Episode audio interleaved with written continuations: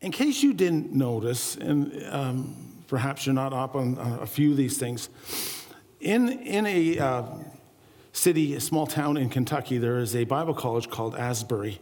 And uh, what happened was they had a chapel service on February the eighth, and afterwards there was kind of worship that had followed. And I believe that that worship service is still continuing even this time. I know that they had to take it off campus to another place. And so at one point there were thousands of people uh, kind of gathering from different universities and things, wondering what was happening, taking place. And, and uh, you had to wait for hours and hours to be able to get into a service or, or to become part of it. And, and it appears that God is really doing uh, something in the midst there. Now, many of you may not know that in nineteen seventy, um, a revival took place at that same university. And it was so incredibly powerful that it spread throughout the United States. Incredible things that had happened. Uh, you can read some of the accounts that had taken place or watch a few things that were there and some some accounts that had happened in there. There was just people, Bible college teachers, saying, I, I don't even know if I'm serving God. There was such a level, a heavy level of repentance that had happened amongst the people. And, and it was just spontaneous, and the presence of God moved, and it kind of spread. And, and I find that it is funny that, that in the midst of what is happening today, there is a movie which is called The Jesus Movement. And it is actually at the movies right now, if you have a chance to take advantage of it, talking about a revival that happened in California. It really, it really is incredible.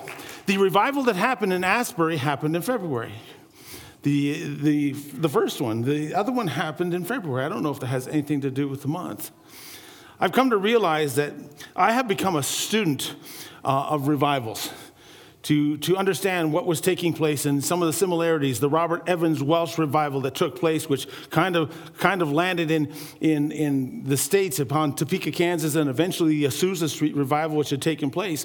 In eighteen fifty-seven, there was this guy named Jeremiah Lamphere. And he was a, a, a pastor, and he invited businessmen to come to a prayer meeting that was supposed to be weekly, but after after a week, it became daily. And all of a sudden, thousands of people were showing up every day in New York at lunchtime for this prayer meeting. And, and these powerful things that happened, it just spread like wildfire.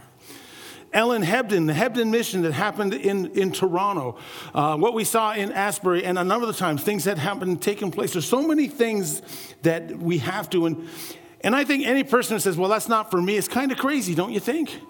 All of us want to see revival. All of us want to have this take place. And and so, you know, sometimes there is a revival. Sometimes there's a thing which is just a time of refreshing. And, and sometimes it is just a thing which is called renewal. The biggest one is the thing which is called an awakening, where God just moves sovereignly. And so this week we are going to be doing a podcast on revival. Maybe you have some questions. Maybe there's some, some things about it. I think that there's ingredients to revival. I think that all of them are sovereign. They can't be produced by man. It's the time when God shows up and God directs. I think sometimes there are costs. I have seen times where there was the beginnings of a revival breaking out, but when the people realized the cost of the revival, then they decided to not go forward with it. There's no such thing as a low-maintenance revival. No thing. And so with that, we wanted to try and share a podcast that we're going to be kind of doing this week. And if there's any interest, please uh, uh, join that or keep an eye on for it. If you have any questions, email the church, and, and uh, we will certainly try and answer uh, those questions. So along those lines, I wanted to talk about a series over the next few weeks. And it is based upon the fact that there are times in my studies where I have looked at the scriptures and found that there in the New Testament were statements that were made about Old Testament characters. And it characterized within a statement or within a verse the legacy of that particular individual. So there were things that were said about them that summarized them in one or two statements. And I thought it was kind of interesting how the, the New Testament kind of reveals lessons that they had learned from the Old Testament. Things that they did well. So there's things that we can learn from, from what they did well. And sometimes the best best lessons that we learn are from are from lessons that, from failures that other people had. So, so I kind of wanted to talk about this, and I wanted to kind of focus today on the legacy of Lot and to beware of a thing which is called spiritual osmosis. Now, for those of you who are in high school, I have no need to to to uh, define to you what osmosis is. We all remember grade nine high school and that whole lesson, our uh, lesson on osmosis, do we not? Of course we do. I don't even need to mention it. But for those of you who didn't, osmosis is that process with which a solvent or a liquid comes against a, a, a permeable thing, something which is kind of solid, and over a length of time, that water or that liquid or something is absorbed in and through that membrane or whatever. It is the process of how sometimes things will leak through. And sometimes it's gradual, many times it's gradual. It's like a, an unconscious assimilation. I believe that there's a thing which is called spiritual osmosis, that you become like the environment that you exist in. That slowly what happens is if you are in a world, if you're in an environment where the things are not good, that if you're not careful and if you're not diligent, eventually that environment takes over you. Spiritual osmosis happens positively as well as negatively.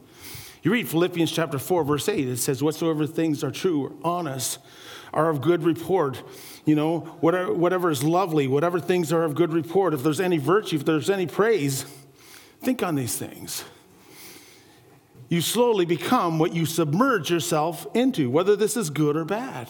I think it was either R C Sproul or A W Tozer in his book. I can't remember exactly if it, it was Knowing God or Knowledge of the Holy, a classic book. And there's a statement that, that he made as I read that book like twenty-five years ago. He said this, a boat is supposed to be in the water, but heaven help the boat in which the water gets in to it. That makes sense, doesn't it? And a perfect example of this spiritual osmosis, this this this this danger, is seen in the book of Genesis in the story of Lot. But it is mentioned in Second Peter. Peter mentions something about Lot, and he kind of gives a bit of a direction that we learn something through the life of Lot. And so if you have your Bibles, open it to Second Peter chapter two. Or if you have your Bible apps, please open up your Bible apps and, and turn to that. Now, I'm going to be reading from the King James Version, just because I like the way the terminology goes. And uh, it is the way that when I was a kid, I memorized this passage of Scripture. Um, the thing is, the context of what is happening in Second Peter is the fact that Peter is saying, there are some false prophets among you, and they subtly lead people astray. And that there will be judgment for people who lead innocent followers away from Jesus. Judgment is a part of our faith. It's not a popular one. It's one we don't like to talk about. But the fact remains that there is judgment, that there is a place which is called hell. And many times we don't talk about it, especially today. But it's something which is absolutely important for us to understand, that God judges our sin. And that when people rebel against God, that that there is a place which is called hell, and we need to do everything we can to avoid it, and, and it should motivate us to warn our friends and our family. And if you don't tell your lost friend about hell, can you actually say that you're his friend or her friend at all? So heaven is there, and, and, and hell is an important thing because it is the thing that causes us to realize why Jesus actually came to the cross. The good news of the gospel is this.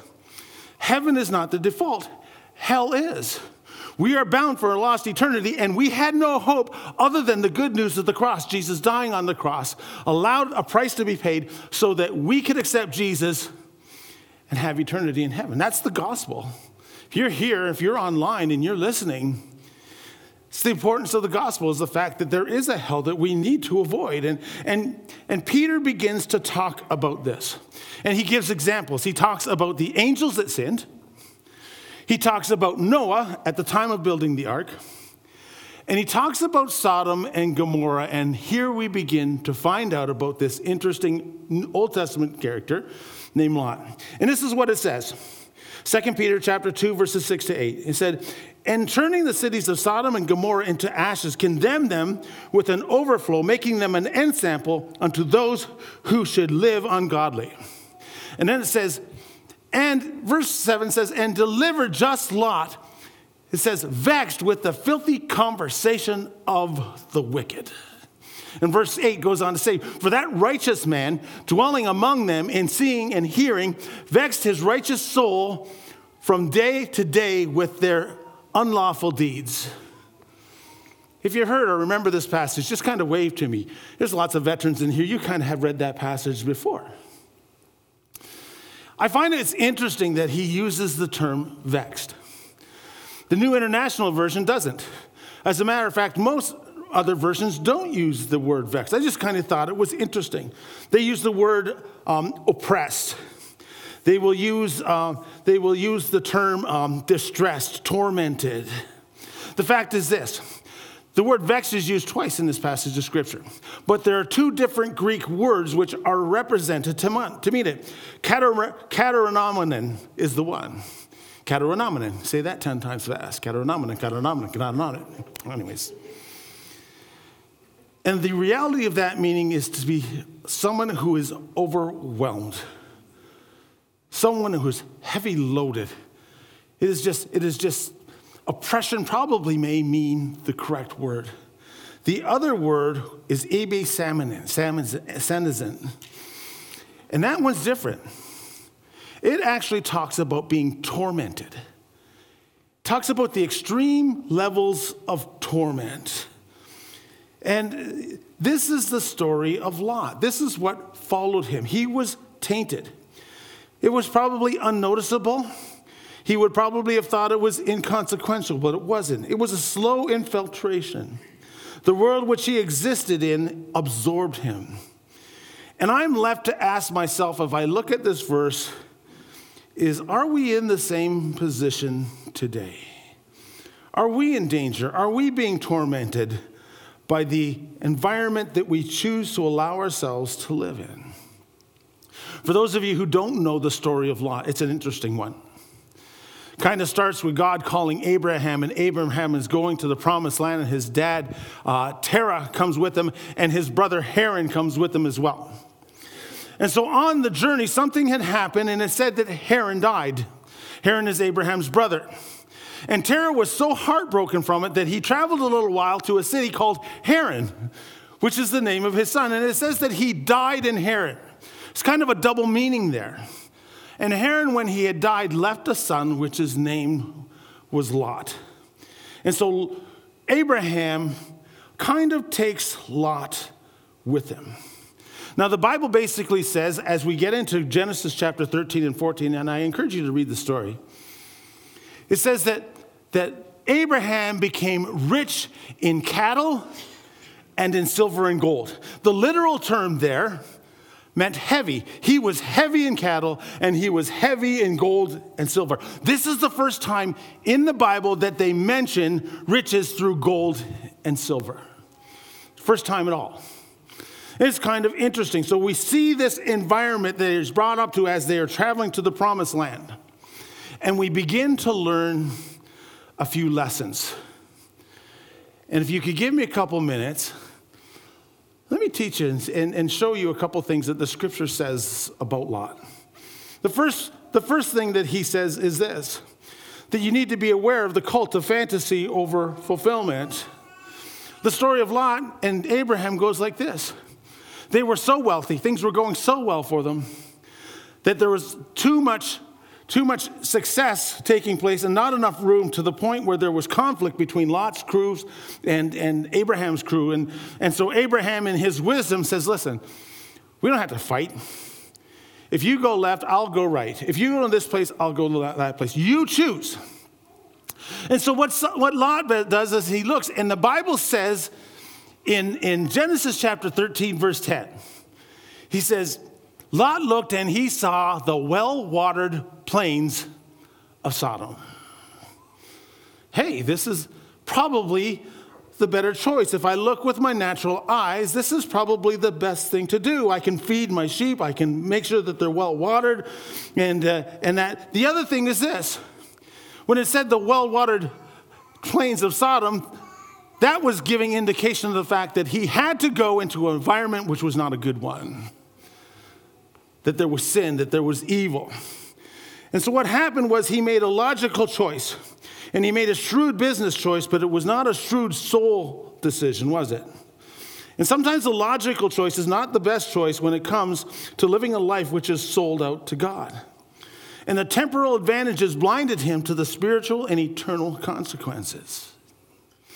If you read on in that passage of Scripture, two verses later, and, and it doesn't tell you the space of time in between those two verses. He cho- chooses to go towards the well-watered plains of Sodom. And then two verses later it says, and Sod, he pitched his tent towards Sodom. In other words, every time he woke up in the morning, he looked over the city of Sodom. Not only was he chosen there, he becomes just outside of the city. The very first next verse says this, the people of Sodom were wicked and were sinning greatly against the Lord. There's a clue there. He said, we kind of hear that there's a lawlessness to Sodom. And there was some type of an appeal. That is, there was something that he thought, there's something good, there's something entertaining. Hey, I'm not going in there, I'm just outside. The reason I'm there is because that's who I trade with the most and it's easier for us to do business. There's all kinds of reasons. Then we hear again in chapter nineteen when the angels come to meet with Lot, that he's at the city gate. Well, what does that mean? Well, usually the city gate is reserved for people who are on the city council. The third time we really hear about Lot, not only is he in Sodom, he very well could have been the mayor of Sodom at that particular time. And so it is interesting. If Lot is tormented or oppressed, why doesn't he just, why does he just get out? Why does he stay? And there's lots of reasons that you can think of, but the one thing that keeps coming to me was that he chose the fantasy over the fulfillment. The fantasy is that mental picture that we all have in our head that thinks we will be happy with or will be successful with. He saw things that were best for his sustenance, but not what was best for his soul or for his family's soul. It leaves us with the question, when you make decisions, is it best for your sustenance or is it best for your soul? Men, as you make decisions for your family, are those decisions based on what is best for the soul of your family or is it for that thing that will advance you ahead? Was it be for that idea that money is going to make me happy, that notoriety is going to make me happy, that acceptance is going to make me happy? Ladies, do the choices that you make deal with what you think will make you fulfillment or what will really make you fulfilled? Maybe you're here and you're going to college and you're choosing a career and you realize that the career has risk to it. And you say, well, I'll be okay. As long as I kind of stay away from it, I know I have to be part of it. Are you choosing the well-watered plains of Sodom? A, are you pitching your tent towards Sodom? First lesson is beware, beware of the, the fantasy of fulfillment. There's another lesson, which is this. There are repercussions of being in the wrong neighborhood. If you read on in Genesis chapter fourteen, there is a war that all of a sudden happens because, with other kings and, and the kings of Sodom. And the, and the scripture, if you read Genesis fourteen, basically says this. That the, the war against Sodom caused Sodom to lose and he says that they took all of them, and it says in verse sixteen of Genesis chapter fourteen that Sodom was caught up with them because he was in Sodom. All of a sudden we find out there, now a lot of times the people say he really wasn't in Sodom, but he was close enough to Sodom that he was swept up as well. It's like Brandon and Kemney. Where do you live? Kemney, where's that? Well, Brandon. Now, I know I'm making all the Kemney people listening at this time very angry with me. I don't live in Brandon, I live in Kemney. If I'm driving to Winnipeg and I hit Headingley, I consider myself in Winnipeg. Everybody does, except for the people in Headingley. They'll say, no, it's Headingley, right? We understand that whole thing. The issue, the issue is this, that when you're close, you are affected. You don't have to be involved for sin to kill you. You just have to be in the neighborhood. It's not good to be in the suburb of sin. There's a backsplash effect. There's a cast-off effect. There's a saying which says this, bad company corrupts good character. Well, that's not just a saying. That's what actually the scriptures say in First Corinthians chapter fifteen, verses thirty-three and thirty-four. And it almost sinks him, which leads kind of to another lesson. The lesson is this. It is good to have a rescuer. It is good to be a rescuer. Because we read on in that story that Abraham finds out what's happening and takes his people and delivers Lot at that particular time. It's wonderful that that takes place. But it's not the first time that Abraham rescues Lot. Lot was rescued three times by Abraham. The first time was through adoption. Abraham's Uh, Abraham's brother dies, and, and all of a sudden, Abraham takes his nephew with him. Didn't have to, especially in that culture, he didn't. Not only that, he rescues him physically through the, the time that we're talking about right now. And lastly, maybe even most importantly, if you take a look at Genesis chapter eighteen, God reveals to Abraham that he is going to put judgment upon, upon Sodom and Gomorrah. And, and Abraham begins to pour out his heart before God, calling on God to have mercy upon those who might still be righteous. And that was the beginning of him being, that, that, that Lot was rescued by the intercession of the godly Abraham. It's good to be rescued. Have you ever been rescued? You ever had found yourself in a place of your own doing and some person in their mercy somehow comes in? I would be. I think it will be amazing when we get to heaven how many times people's prayer rescued us. Certainly true, isn't it? You take a look. Nathan rescued David. Jethro, the father-in-law of Moses, rescued Moses. A man named Ananias rescued Paul when he was blind. Barnabas later rescued Paul as the fact that nobody would accept Paul except for Barnabas.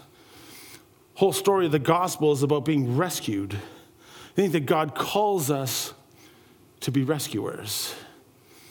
I think we all need an Abraham in our life, and we all need to be an Abraham, don't you think? It's good to have a rescuer. Another lesson is this: rescue has its repercussions. The fact is, as you read the story of, of, the, of the rescuing of Lot, you come to the realization that Lot lost everything. Everything that Lot had and everything that he thought would give him fulfillment was gone. It was gone. The thing that he probably lost most of all was intimacy with God, to actually know God.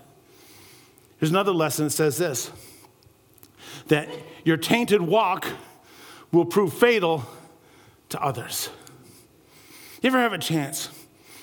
Read, read Genesis chapter nineteen and twenty again. After Abraham intercedes, God sends two angels to go into to, uh, Sodom. And, and for some reason, Lot recognizes them, that they're not just people. These are angelic beings.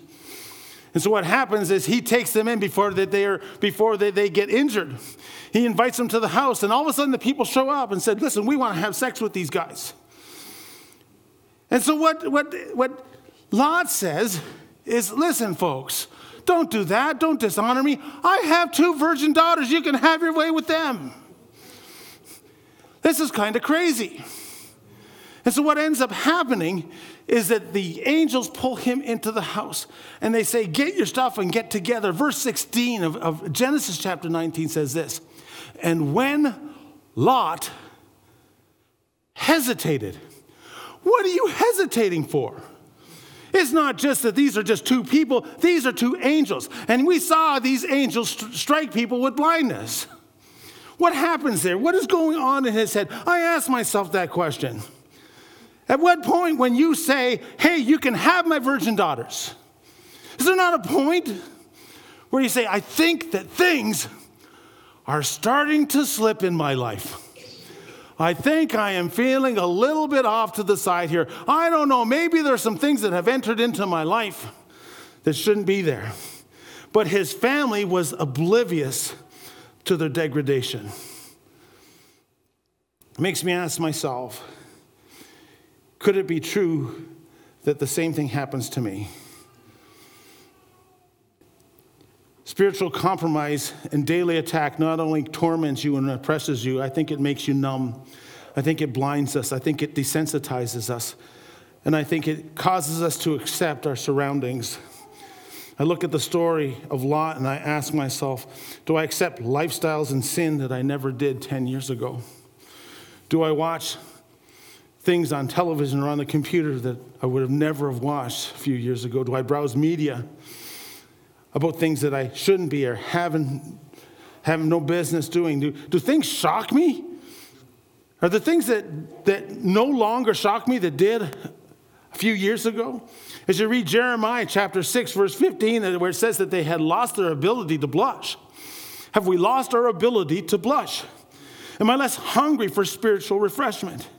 Has my devotion for God changed? Is there a callus on the exterior of my heart as it developed? Are there things that made my heart break for God? And as I take a look at my life now, do they still cause my heart to break? God has called us to not be caught up in this thing and how easy it is. So men, if you are here, be men of passion for God, men of conviction, men of example, men of leadership, men of prayer, men of integrity, men of righteousness, because when you are, it will rub off on your family. And whatever way, I remember I remember Dick uh, Bombay, one of the one of the founders of the Pentecostal movement with his family. I remember him preaching one time and saying, husbands, love your wives. And love your kids and be the head of your home and be the head of your family. And if you do, they'll love you for it. And if you don't, they'll despise you for it. Then we need to be men and women of integrity. To take a look and ask ourselves, have we drifted some far away? Last lesson is this. There's a downward spiral to compromise.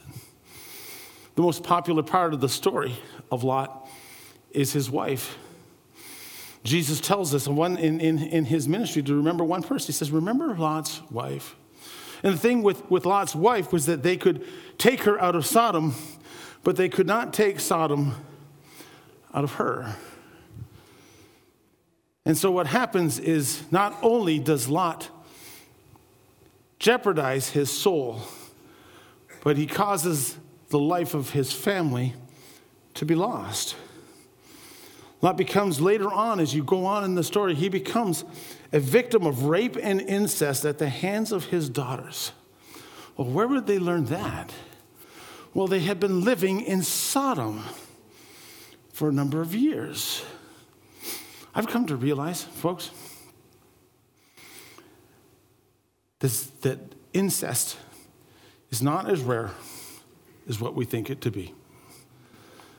That there's very much a deep level of shame, and there's certainly a deep level of, of hurt in, in that, in people who are even here, maybe those who are listening online, that God knows exactly what you're going through, that God will get you through those times, and maybe if you're bearing this scar, that God wants to heal you from that. But all of a sudden, we just see a downward spiral. The offspring that, that these girls have become the Moabites and the Ammonites, and we see throughout history, the Hebrew history, that they were affected by these two people. There is a downward spiral to compromise. Beware of spiritual osmosis. Don't let the world absorb you. I think that God is looking for a surrendered church, a surrendered follower. He is looking for a sacrificial follower. He is looking for a seeking follower. I think that all of us, as we read about headlines of a revival that's happening in Asbury or Pensacola or wherever we see it. The prayer that is breathed is this: God, let it happen here. God, let it happen in my life. But perhaps the best definition that I have heard of revival was this: revival is taking a piece of chalk and drawing a big circle and standing in the middle of that circle and saying, God, change absolutely everything that is in this circle. We need to revive. We need revival. We need to see it. And I desire to see that happen here. I pray that God will sovereignly move. But the far better part of revival is not the time of refreshment and worship that we experience. The far greatest part of revival is where we get to a point where we don't care what anybody thinks, and we come before an altar and we say, God, change me. God, I am sick of everything that I'm holding on to. So I come to this altar and I lay it all before you, asking God that you will move, asking God that you will have your way in me. Amen. God, I just pray that you'll move by your Spirit.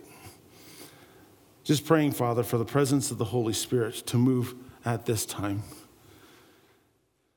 Praying, Father, that you will just convict us, Lord, but not for the sake of us feeling bad, but for the sake that you want to prepare us for revival.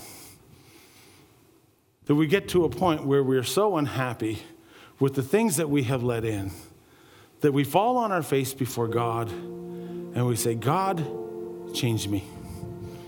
God, make me the man that you want me to be. God, make me the woman that you want me to be. And allow the presence of God to move in our lives. Allow the presence of God to flow through us, Father, in a real way. Because, Lord, that repentant heart is the fertile soil for you to revive your people. So I just pray that upon this place right now, God. I pray it, Father, upon your people. I ask, God, that you will do great things. I pray, Father, for the presence of the Holy Spirit to come right now, oh God, as the word of God is preached, Father. May you be lifted up in Jesus' name. Amen. Let's stand together if we can. There is fellowship afterwards. We got lots of ice cream, and we won't run out. If we do, I will personally go out and get more of you if you are spending time at the altar. I'm just saying this. The altars are open. Allow the Spirit of God to move in your life. I don't know whether it has something to do with what we preached on today or anything else. We want these altars to be open. We want to see the Spirit of God move. And so let the Lord bless you. I just pray a blessing upon this congregation. I pray for the power and the anointing of the Holy Spirit. I pray for a spirit of unity amongst your people. I pray for, for there to be just the, the presence of God that can only come from you moving, God. So have your way in our midst, Father. Bless the, the food and the fellowship afterwards. But for those who want to pray, God, I just ask, God, that your hand will be with them. In Jesus' name, amen. Pastor Glenn.